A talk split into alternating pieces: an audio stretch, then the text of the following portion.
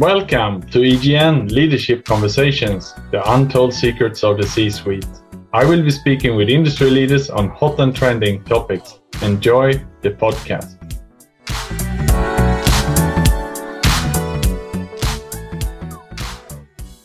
Today we have with us Andrew McArthur Edwards. He's the group CEO with Now Comms Asia. Andrew, great to have you with us today. And you're going to talk about B2B events, the way forward after the pandemic. How are you today? I'm very well. It's great to be talking to you. Thank you. That's fantastic. Would you like to start by introducing yourself to the listeners? Yeah, sure. Um, so, as you said, my name's Andrew McArthur Edwards. Um, I head up and have for some time now a company I founded, which is um, Now Communications Group, or originally known as Now Comms Asia. We have three offices around this region here in Singapore, another one in Malaysia, another one in Thailand, and we have affiliates in all right around throughout Asia, which allows us to deliver for people right right around those areas. Um, my background is actually theatre many years ago, so I come from a theatrical background. Uh, I've worked in this industry now, uh, B2B marketing industry for ooh, like 30 years or so. So a, a, fair, a fair chunk of time since I've moved over. And, um, yeah, uh, the, the company itself is, is growing. Uh, we're, we're about 65 people around the region at this point. Um, and, uh, and we're still growing. We're expanding into Japan and Australia soon as well. Uh, and, uh, have a, a fantastic team who deliver wonderful work for a lot of, of the MNCs who are our major client base. That's great, Andrew. And obviously, this is a topic exciting for me, B2B events. Uh, and I'm so happy to be able to attend events now in person as well. There's been a lot of energy in the community recently around events. I'm planning for plenty of more events, Christmas events, Christmas parties are back on again. So this is indeed an exciting topic. So Andrew, tell me, what is this all about? Well, you know, I, I think we've seen a major shift obviously happened over the two years of the pandemic uh, in terms of we, we couldn't do these events and we couldn't be face to face. And uh, I looked at it and I look back on and go, is it actually the the disruption that we needed to have? Is this the break we needed to have to rethink out the way we approach this from from uh, the the hospitality, the hosting, the travel, the the hotels, etc. All these things were greatly affected and had to rethink the way they approached it.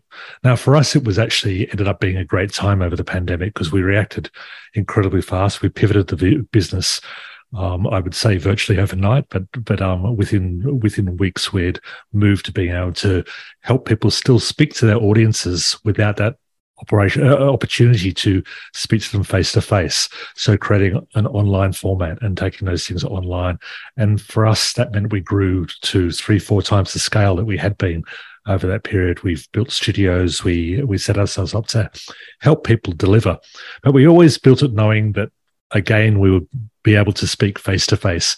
This was not going to last forever. So we knew that what we were discovering was new technologies and new ways of talking to people that could filter it and become part of the way we do events when we see each other in person as well. So we now deal in what a lot of people are calling hybrid events. So where where the event is partially live and partially online. We're doing a lot of events where we can now take audience groups who say you you, you have offices in six countries. Travel is uh, very difficult. You've got, you know, so you end up with 66 groups of 50 people who want to communicate, want to be together, but can't come together as the full 300. So we're now connecting events together. So events are no longer about a singular place. They're about multiple places and bringing people together and joining together into one mass event. So I think, you know, the, this, the way technology has, has been allowed to suddenly mature over this period and has allowed us to find new ways to grab it to help us um, project and create better communication between events is really quite astounding. Yes, I completely agree with you. And Andrew, at EGN, obviously, we also had to pivot online. We are now looking forward to going back in person. But as you say, yes, it's a wonderful opportunity to create uh, multiple events and connect them together with the help of technology. Uh, so that is many, many opportunities now, and people are coming together we have been missing the human interaction and members uh, of EGN where we have events are so happy to come together again. Anything else you want to share about uh, B2B events as the way forward? Yeah, well, I think it's it's interesting now. How do we look at which type of events should be done which way? We have more options to us. No event is is you know, or every event is different, and some really require the face-to-face interaction, and some really require the accessibility of being more online, so people don't have to go in there. We're finding that that people are less inclined to go down to something for a couple of hours where they could just log in from home and do the same thing. So we're finding that we're getting different audience profiles and different styles, and making sure we're choosing the right style of event for the right groups of people. What I hope this is going to mean is that we have better quality events for each type of events. So we'll see better quality online events because they'll be competing against all the other ways of doing things that they'll allow for greater interaction. And we're seeing that, that when we do do an online event, it has to make sure it feels worthwhile to people to join in that way. When we do a live event, we have to make sure that people have a reason to go, oh, yeah, I want to be there. I don't want to sit at home and watch this. There's a reason that's networking. It's the, it's the closeness to the, to the information. It's being able to understand and ask questions uh, in a very fluid manner, which is which is more difficult online. So we need to think about both those things. And also, again, as I said, the inclusivity factor.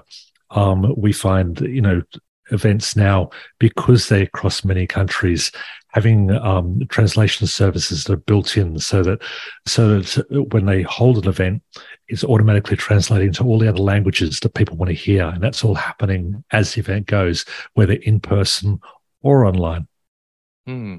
That makes sense, Andrew. And I'm hearing, by the way, that the hotel rates in Singapore now are the highest that they have been for 10 years. That shows me, uh, or tells me at least, that, you know, all the companies are flying in the executives from the region. They have perhaps uh, the sales kickoffs, which has been overdue in person for a few years. I'm hearing similar signals from my mother country in Sweden, where all basically all event halls and conference rooms are fully booked for the rest of the year. The speakers are fully booked and so on. So it seems like perhaps the budgets were not really touched for a while, and now they see also it's almost the end of the year. We better get going now. So, uh, what do you think uh, the company should do here? Where should they spend the resources? Look, it is tricky because it's an industry which has been on hiatus for two years and hasn't picked back up again. So when I'm meeting with hoteliers, which I do, I was uh, recently Republic Polytechnic for their 25th birthday, uh, and meeting with a lot of other senior hoteliers and other people talking about where it was going. And we're all talking about the problem of just having staff and bringing people in because so many people have been lost over that period of time. And um, so the difficulty everyone's having is making sure they can provide the services and they can do it well. Um, I, I think you know, obviously there's a really strong desire at the moment to reconnect in person, and everybody is. We're seeing a, a gigantic upshift, which we fully expected and predicted as we came out of this pandemic that there'll be a, a major desire to get back together. Um, the costs are higher now because of the you know the cost of travel, the cost of hotels, all those things are higher. Um, but everybody really wants to do it, so they're seeing an emphasis there. I think this is going to happen for us for the next probably year or so. We're going to see a real uptick. Um, all of the annual event cycles will all go through. And then the CFOs and the businesses are going to be having a good hard look at it and good hard look at the spend and going, well, wait a moment. Over the pandemic, you were doing this for about six times less than you're doing it now, um, on average, in terms of this cost. And yeah, okay, the return on investment may not have been quite as good um, in a purely numbers uh, place, but based on the percentages wise, you were doing a lot better when you were doing a lot more of these things online. And I hope that that will again mean that we are seeing really targeted events that really give a real reason to be there, that there's a, a lot more thought put into making sure the quality of the event is very, very strong. Um, again, for each of the different ways that you can do events. Yeah, that's fantastic. And what would you say have changed this year then, Andrew? this year's a, a a, a, fantastically exciting year in terms of the new things it's bringing in and and just the excitement to see everything opening back up. I mean, we we all love being face to face. We all, you know, I would love to be sitting in the studio with you having this conversation, not doing it from from a separate room. But again, it's not necessary to do that. And we found these new ways of doing things and these new ways of connecting. So I think um, the way that we're now discovering that we can combine all the new knowledge that we gained, all the new technology that came online, all the more uh, accessibleness of that technology. You know, when I did a hybrid event for the first time back in the year 2000, we were connecting via satellites. We were um, we were paying horrendous costs for satellite time. It was, um, you know, 4,000 audience, but took 500 staff to make the whole thing happen between the, the six venues we were joining together at the time. Um, now I can stream for very for for cents instead of tens of thousands of dollars um, and we're seeing the use for that um, i think it's this is another transition period this is a transition period where we're to we're to go we're to go so strongly back on the way we used to do it and then realize that we need to rethink the way we used to do it and take the best of what we learned and combine that and take that forward. And uh, and I think we're going to be seeing that across more and more events in in more and more places. I believe so as well. I think uh, it go from one extreme to the other, and then we will eventually find the middle path. Uh, this seems to be the way. So, Andrew, then finally here we're coming to the end of our chat today about this. But I wanted to know, know basically how can a company use B two B events as a competitive edge? Uh, there's absolutely no doubt that any messages getting across the message works better in an event when you get face to face time with people. And we know that it forms a major part of how people close deals, how people create opportunities to discuss things in detail. So it's always going to be there. So making sure that you, when you put together your B2B event, you really think about what is the engagement factor for the audience? What is the reason why the audience are going to be there? What are all the points that we're going to use to get them to get our message across and make sure that we move them forward in, in that sales cycle or in that marketing cycle? We like to say here that our job is to take an audience from where they are to where you need them to be. So if you don't know the starting point for your audience, if you don't know what they're thinking now, you you you can't have a successful event or any form of marketing for that, matter. You've got to know what it is you're trying to achieve, where your audience is now, and then work out the correct steps to get there to take them on the same journey that you've already got on. You know, nobody decided one day that they were going to have a whole new way of doing things or launch a new product to do it. They took time to do that and they have reasons why that product will come to market or why they're going to change the way they operate events give a wonderful opportunity to help their audience take that same journey, not over months, but over you know, hours or days. So they can also take the journey and go from a position of not understanding why something is necessary to making it a big part of what they have and where they're going.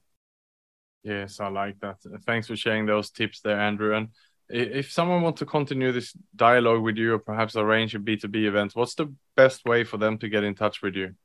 Look, they can they can always go to our website nowcomms.asia. So it's uh, so that's two M's in nowcomms.asia, uh, and and find link uh, find details in there, or just reach out to me on LinkedIn. So it's Andrew McArthur Edwards. As you saw, I'm the only McArthur Edwards, the only Andrew McArthur Edwards in the world. Makes it easy easy to find me. Um, uh, please just reach out and um, and I'm sure we can we can find a way to to really do your event for you in a in a kind of different way, which is kind of what we're known here for. That's fantastic, Andrew. I'm looking forward myself to seeing you at some of our upcoming events. I will have a breakfast meeting myself, a face-to-face event tomorrow, and I'm looking forward to seeing you at one of the upcoming ones. Thank you very much. Thank you for listening to EGN Leadership Conversations, the untold secret of the C-suite.